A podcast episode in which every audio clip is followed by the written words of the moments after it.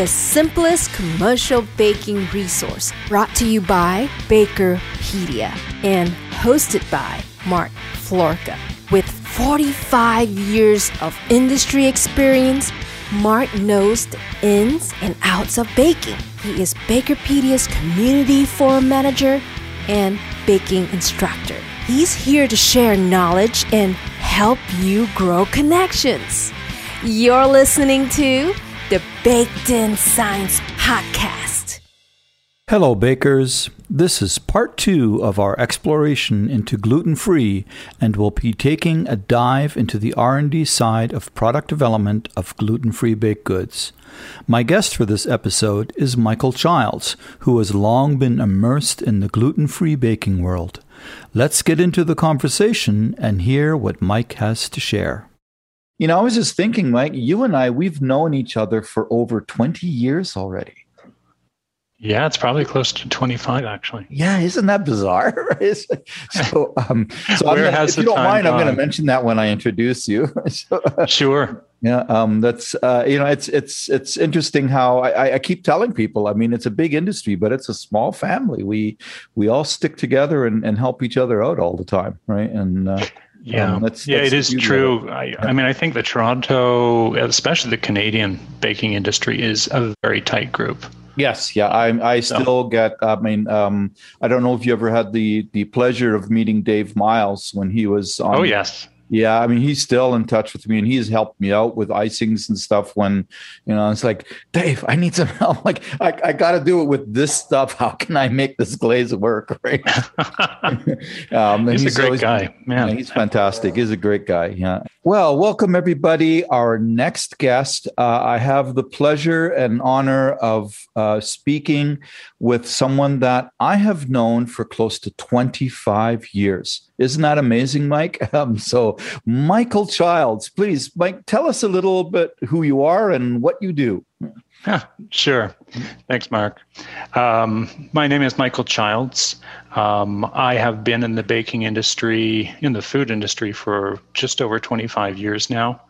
Um, right now, I am currently a principal development scientist with ConAgra Foods, um, based in Denver. Um, but my roots go back to Toronto, and mm-hmm. that's where I think you and I met, Mark. That's where we met. Yeah, yeah, and uh, yeah, we, we were doing work together with you guys at Guelph. Um, I, I, think it was in connect, somehow in connection with the Guelph Food Technology Center. Certainly, I was involved with that group. Yeah. Um, Guelph is my alma mater. Mm-hmm, um, mm-hmm. And it's it's funny when I think back when I went to Guelph for the very first time. I really didn't have an intention to be in food science. I had other oh, interests. Interesting. Oh, wow. Other things I wanted to be involved in. Yeah, shocking now, isn't it? Yeah. Um, but um, while I was there doing my undergrad, I fell in love with food systems. It was mm-hmm. just an awesome. Well, you mean I get to eat my experiments? yes. That, that's awesome. Gotta love that. So uh, that was the start of it. And I had the opportunity of doing a master's there, which set me up really well. A master's of food science gave me a great grounding in, in food systems. And that's really stood me well over the, over the past years.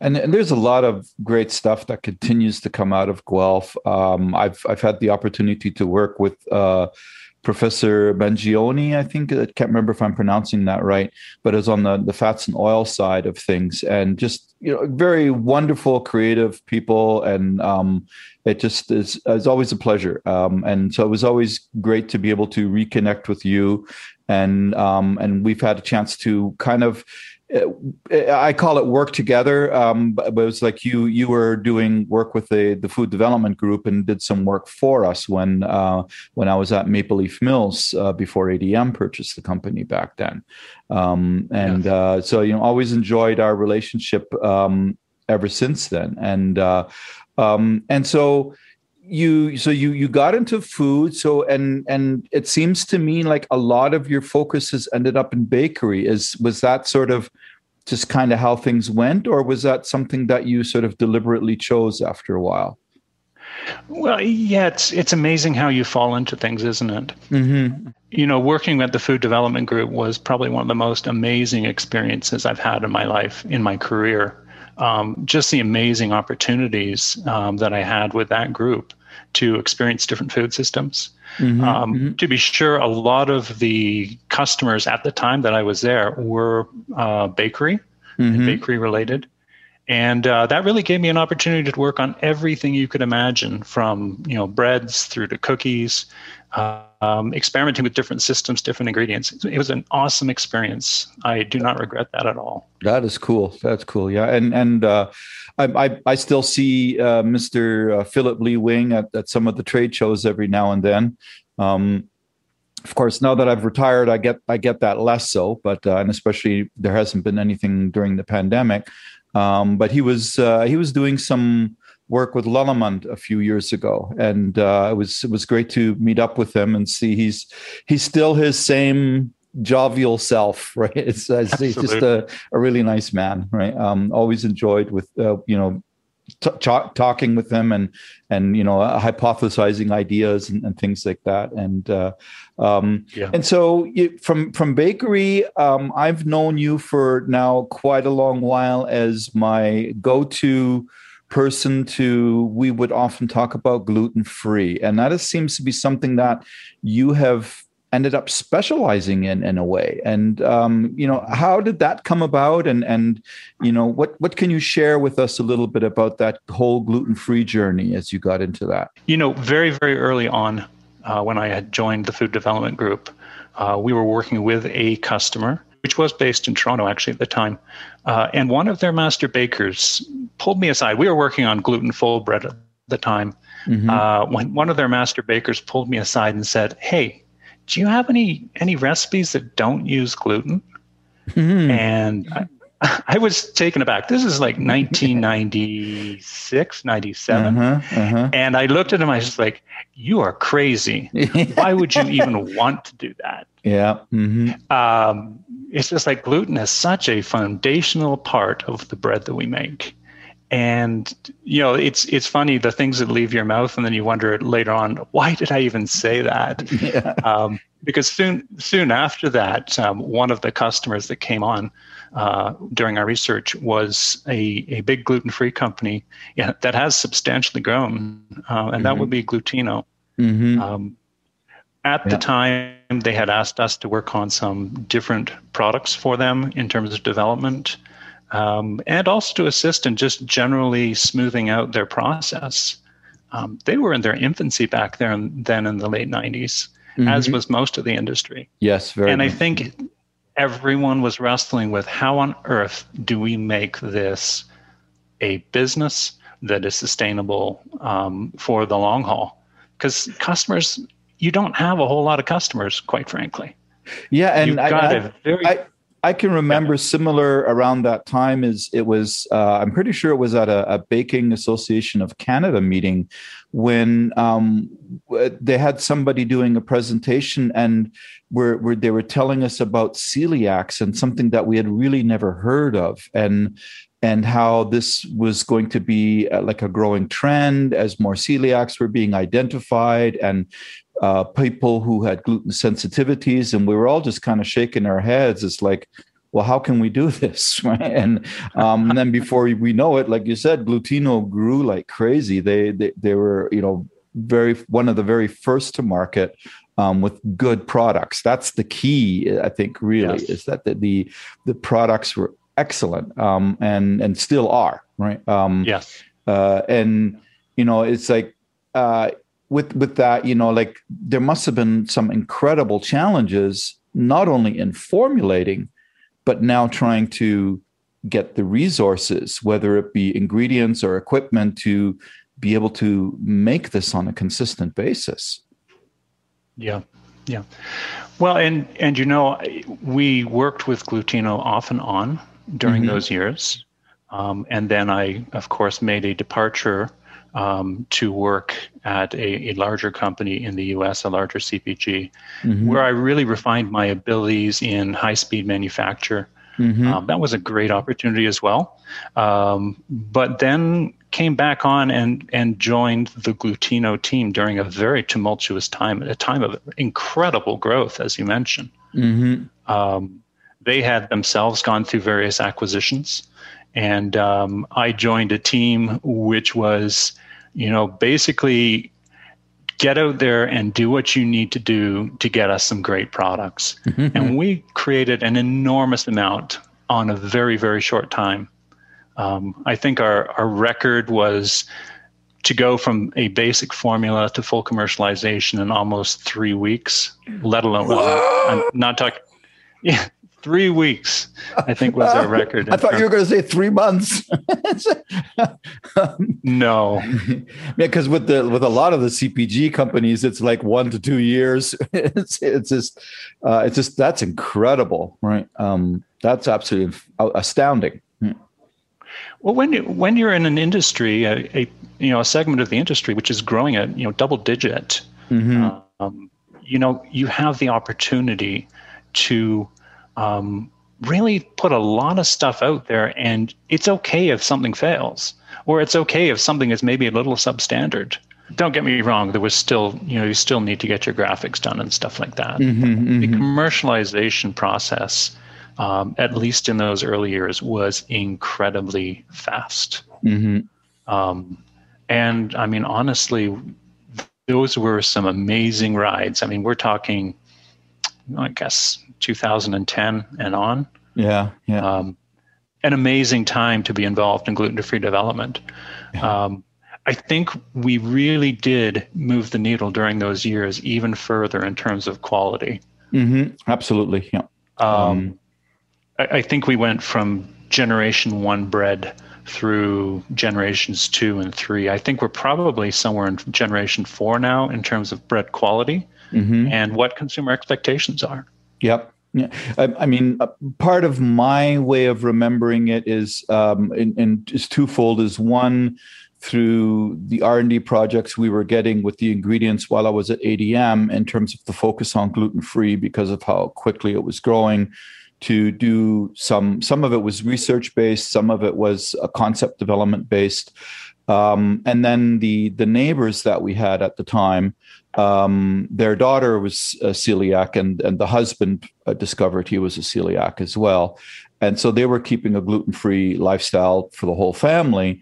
And you know, finding good tasting products was the biggest challenge, right? And mm-hmm. um, of course, then the you know I was able to help point them towards Glutino and things like that, and they were very appreciative of that because that allowed them to feel like they you know other than some of the cost uh, you know that's associated with these things but they felt like they otherwise were having a normal lifestyle right in that respect um, because of the, the, the good quality of the products so that they they didn't have to settle for less all the time because that was you know prior to that in the early years that was a lot of the the stuff. There was so many people trying to jump onto the bandwagon and they didn't have the I think the care and the experience that you were doing with with uh, Glutino, and so you were getting a lot of poor products out there, unfortunately, um, and uh, poor quality and very expensive too. Right? So, um, to be sure, I think there's still an opportunity in the marketplace for what I would call those analog products, which are mm-hmm. copies of the products that are out there in the marketplace in the gluten full space. For mm-hmm. example, you know, an iconic chocolate chip cookie or or just a really good bread. Mm-hmm. Um, I think that for those people who are having gluten sensitivity issues, to feel normal, to feel as though I'm not compromising anything is is I think a huge step in rebalancing your life. Yep, absolutely. And so with, you know, we all know like R&D starts at the bench. And so, are do you have, um, you know, I guess, uh, for lack of a better word, a philosophy, or can you share with us some of the the difference of, of approaches in creating, say, like you know, a gluten free cookie versus, um, you know, you were you were saying like you know versus full gluten, but also even a cookie versus a muffin versus a loaf of bread. I mean, how these are some, of course, they are different in full gluten baking, but to my mind, I, they seem to me even more different in the gluten free challenges that are associated with it. Oh, absolutely. I mean, the more that I study gluten free, the more I'm amazed I am at the versatility of wheat wheat flour especially in terms of its functionality. Mm-hmm, Um, mm-hmm. you know, from the same bag of wheat flour, you can make a diversity of products, Oh. and they will all turn out, you know, reasonable. Sure, you want to adjust your flour sometime for different products, Mhm. but you can still work with it. In the gluten-free space, um, I think you really have to unpack in your mind what is it? What is the role of the let's call it flour Mhm. as you go through the development process. As an example, in a cookie, which is a high sugar uh, type product, your structure is probably driven driven more by your sugar than the flour. So, what is the flour doing in there? Um, you know, as you increase, oh, as you reduce your sugar, as you go through muffins, yes, okay, maybe you need to have a little bit more dependency on what that flour is doing in there to keep your structure Mhm. move all the way over to the other side where you were talking about a very very lean bread Mhm. and you really have to have your ducks in a row when it comes to your ingredients and your choice of you know starches or flours um, in order to make that work successfully Yep. And um, I was I was talking with um, a phosphate uh, specialist uh, recently about uh, chemical leavening, and um, she also pointed out, you know, in, in the gluten free situation, you can have you know a great chemical leavening system, but if you don't have things like xanthan gum or or similar type things to capture those air bubbles, it's you know it's it's not going to work. Um, and so that it's, it's all about balance again. It's it's it just seems that you know balance is always the the key for um, the whole development process, and then also of course you know in in terms of the nutrition of things. Do do you find yourself challenged with the nutrition on the gluten free side of of um, product development, or is is that something that is only more recent in in years? Gosh that's a good question um, you know i i do think that um, yes i would agree historically many gluten-free products have perhaps suffered Mhm. from being very strong in the nutrition department i think our focus um, was more primarily on helping people to feel normal and have a Mhm. product to eat Yeah. um, I think that that's come at a cost, and I think that that that is turning uh, as we as we move forwards in development. I think there is more focus on putting in meaningful nutrition into these products, Mm-hmm, uh, and that is certainly a burning passion of mine as I go forward in my development. You know, okay, great, it's going to be this type of product. How am I going to get fiber in there? How am I going to make Yep. sure that it is really no compromise nutritionally to what you would find in a normal bakery product? hmm hmm Yeah, I Um, agree. And I mean, we see, you know, so many um, call it almost like entrepreneurial type companies, or you know, at least s- smaller than the big giants. Um, and we're seeing more and more of these uh, nutritional type of products for gluten-free solutions not exclusively for gluten-free but they are making an effort to also be certified gluten-free for that purpose. Uh, things like chickpea proteins and, and whey protein Yes. isolates, and um, now more recently, pea proteins. Are, are uh, I know that um, Roquette and ADM have been working hard on on pea proteins to get pea proteins that not only have great functionality, but that they taste good too.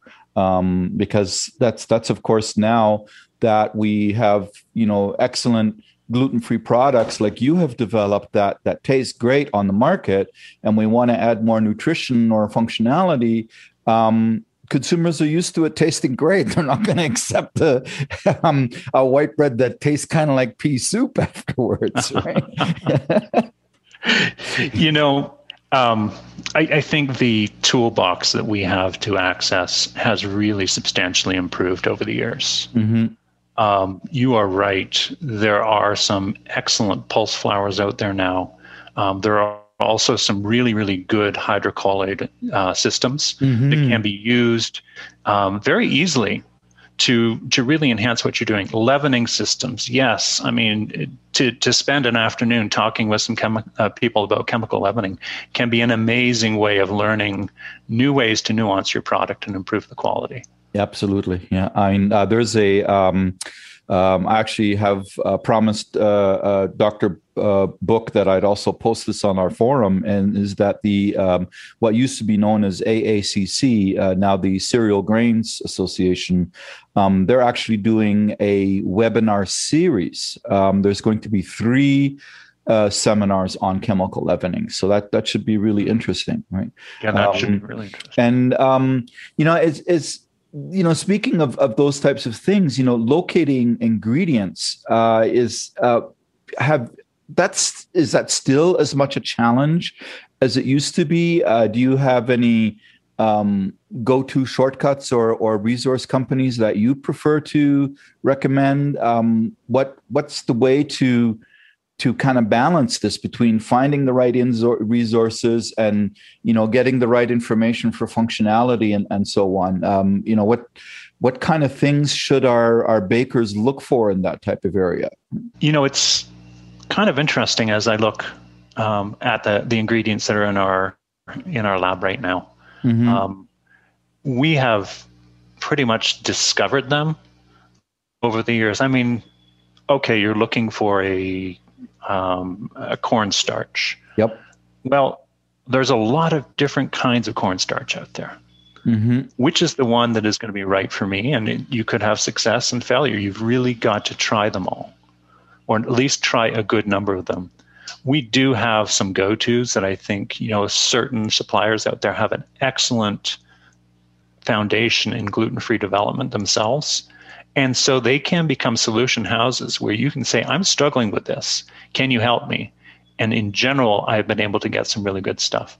Excellent. Um, so, so that that that's where I was going to ask you too. So you're you you're able to lean on your suppliers to kind of say, you know, I think I need a waxy maize to do this is that the right solution or are there changes or modifications i need to have or or things like that? Uh, you know would you say the suppliers have adjusted to the the gluten-free norm to understand that better to provide you those resources than say like back in 97 type of situation Oh, absolutely. I mean, in '97, you know, calling up a starch company and asking for starch, they had no clue what you were talking about. gluten what? we don't sell corn gluten.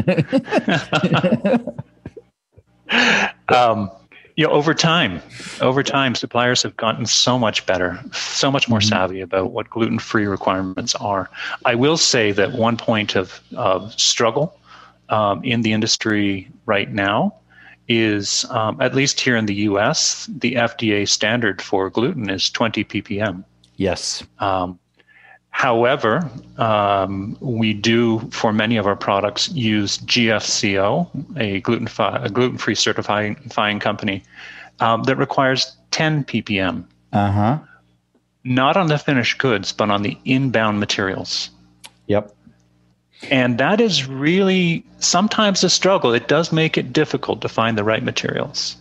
Well, that is, you know, that is really um, amazing and and good to hear from you that you bring that up. Um, as as part of this this podcast, I've also spoke spoken with uh, Coral Bahas, and um, she brought that up that very uh, same challenge from a consumer perspective is is understanding um, what these certifications mean. And that you know while 20 ppm is much better than the old standard of 100 ppm there are still many who are so sensitive that really the standard needs to be set lower like you were saying with um, the certification that you're working with that is set at the 10 ppm level.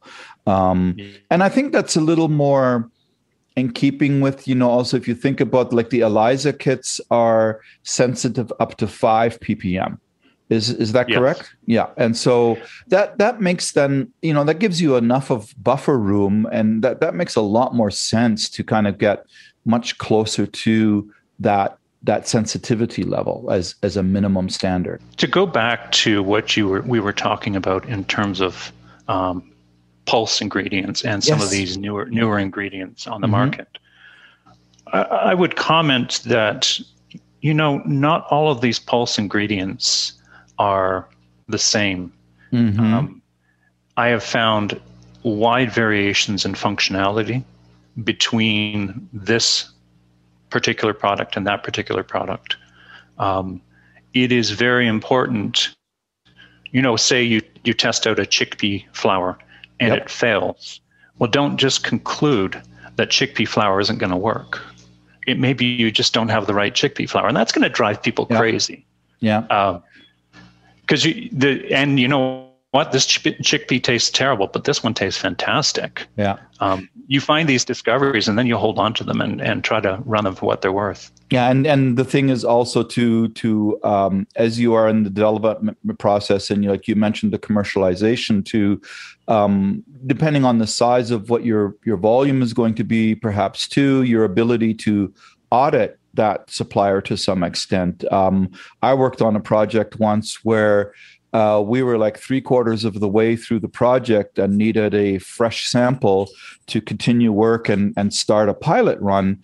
And it was from the exact same supplier, the exact same product code and everything. And the product was completely different.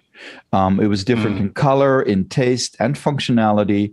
And so then, if the supplier can't be consistent, or if they don't have the consistent resources to to source their ingredients to process and say well what's a crop difference? Well we all understand that but there has to be some sort of transition process or information at least as to how you as the user are going to deal with those changes too. Mm-hmm. yeah. Yeah that's that's really good that you bring you point that out because i mean yeah um uh i've i've been had the chance to work with uh, different chickpea flours at at ADM that they produce, and um, have been uh, working with some different ones from other companies in the U.S. and and uh, one out of Denmark. Um, and um, it's it's quite interesting. It's the same source material as far as the the pea goes, but how they are treating it and um, processing it can really significantly change your functionality. Um, oftentimes for the better, uh, not always, but most of the time it's it's definitely for the better. Right? Well, and, and it's funny how you know you you select a specific ingredient, um, and then it's like, okay, we're going with this, and then your procurement division comes to you and says, wait, this is really expensive.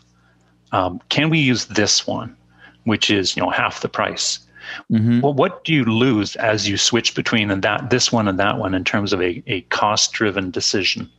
Um, yes, supply is important, but yep. you know, quite frankly, some of the choices on ingredients, especially as we move towards nutritional breads, um, your ingredient choices are going to be slightly more costly. Mm-hmm, mm-hmm. That is, I think, a constant challenge, not only for gluten free, but also for any of these nutritionally focused products that we're seeing coming out on the marketplace today. Definitely. And and speaking of that, um, I was wondering, um, I, I start to see you know more and more um, keto, although keto is a focus on carbohydrates. Um, but I see that often being tied into some of the gluten-free products. Is is that something you see happening from your end as well, and, and also in terms of how it's driving some of your your nutritional profiles and, and things like that? I mean, um, you know, what kind of trends in that area do you see? From you know these types of specialized nutrition diets. It's amazing if I rewind the tape back to uh, what was it, the late 90s, mm-hmm. when the first low carb craze came through. yep. and I remember the flurry of of development that we got, the calls, the questions, how do we do this? How do we solve for low carb? But even during that phase, it wasn't necessarily required that these products be gluten free. No, and and I think that's true today as well. I mean, keto doesn't say you cannot have gluten in it. Oh, absolutely not. It just I just seem to so often see people who are trying to kill two birds with one stone, for lack of a better phrase, right? Um, absolutely. Yep. Um, you know, they're, they're trying to be gluten free as well as keto friendly um, because of either dietary needs within their family or just as the way they view the market and, and things like that. So it's um, uh, you know it's it's not many yet, um, but I just sort of occasionally have been seeing some of these things um, because there are so many um, uh, of these you know different trends that have been developing like sugar free you know low carb uh, gluten free is is uh, very much a lifestyle trend that is um, no longer uh, you know in the beginning you know like even when you were talking about like things like the that, that dietary low carb in the late 90s it kind of faded away. It was considered a fad. Um, but gluten free has never been a fad. It is definitely a trend that and it has continued to grow. Um, and there are more and more people viewing gluten as a dietary challenge, whether it be sensitivities or um, you know things that they presume might be somehow affecting their health. Um, and so then they start lumping that together with uh, redu- uh, taking sugar out of their diet. And then they start to lump that together with reducing carbohydrates in their diet. And then they start to lump that into, you know, being vegetarian or vegan or things like that. And so it just makes things very challenging in that respect. And, um, in trying to be all things to all people, you know, so to speak. Right? Yeah, absolutely. And I think that the where keto and gluten free may cross over uh, comes back to that whole grain free category. Uh-huh, um, uh-huh. I mean, grains, quite frankly, are high in carbohydrates. Yep. Um, it it's just you know. So, what is your avoidance specifically? For me, when I look at keto product development, you know, you're looking at a bread where you actually have to remove a substantial amount of your carbohydrates. What are you mm-hmm. going to replace it with? What are the things that you can put in there? Uh, yeah, I guess you're probably going to go a lot towards fiber. Maybe put some protein. Mm-hmm. What else is there that you can put in there? And then you got to fix for the functionality issues that you're going to experience as you do that. Yep. It is not easy to do a keto product development. I will say, though, just this week I did see um, one of the mills is advertising that they do have some customized keto flour blends, mm-hmm. which may be an interesting solution um, for those bakers out there who are challenged to explore this area. Yep, absolutely. And so, um, you know, this has been fantastic, Mike. I really appreciate your time. I know you're a very busy guy. Um, and kind of wanted to to help wrap this up with a bow um, is uh, what could you share with us as your sort of philosophy in approaching a gluten-free product development what are some of the uh, you know for lack of a better term guiding principles what are the things that help you focus on on achieving success or or um, you know getting from step A to Z? One thing I will say uh, from the get go is that it has been probably now what eight years um, since I have started using a gluten free diet myself. Oh, um, I wow. did that bec- because I had some you know some health challenges, uh-huh. and mm-hmm. as I worked through the process, I discovered that a gluten free diet is the choice for myself. Mm-hmm. And that has actually driven me with more passion to create those nutritional products. That has driven me to make stuff that really does taste good. Mm-hmm. Because I'll tell you, those first few weeks of going on a gluten free diet, I thought the world was going to end. it was.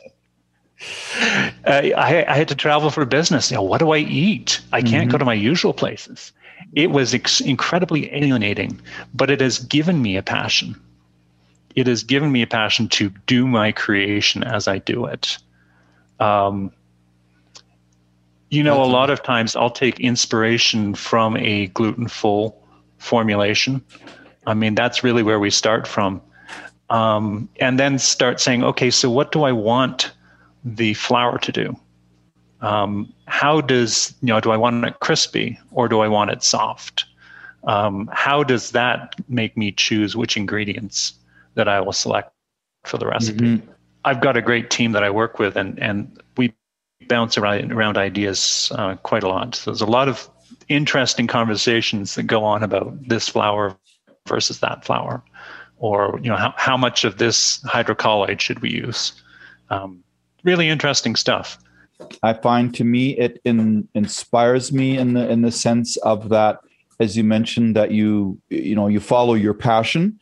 Um, and in in that way you know it makes me think for example like when especially when you brought up business travel is that rather than looking to create something like say if we talk about a hamburger bun as far as a gluten full product goes rather than creating something that is on the menu that is where you know you also offer a, a gluten free version um, as if it's somehow lesser in quality that nobody would want it make it a gluten free version on the menu that everybody would want or be amazed that it is gluten free. And I think that is the the kind of passion and inspiration that we need in these types of industries to um, you know eh, so, so, that we can all enjoy life without feeling that we're all we're making a sacrifice for something like that absolutely i mean I, it would be an interesting challenge for anyone um, any baker who wants to either explore keto or, or gluten free or any of these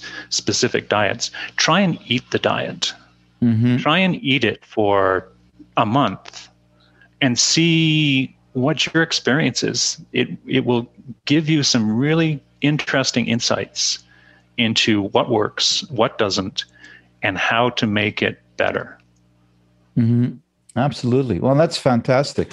Thank you very much once again for your time, Mike. Um, Michael Childs with Conagra Foods, everybody. Um, and uh, if there's any questions, please let me know, and I'll forward them on to Mike and and see what we can uh, find out for you. Uh, thanks again, Michael, and we will hopefully get to see you again soon after the pandemic uh, starts to subside.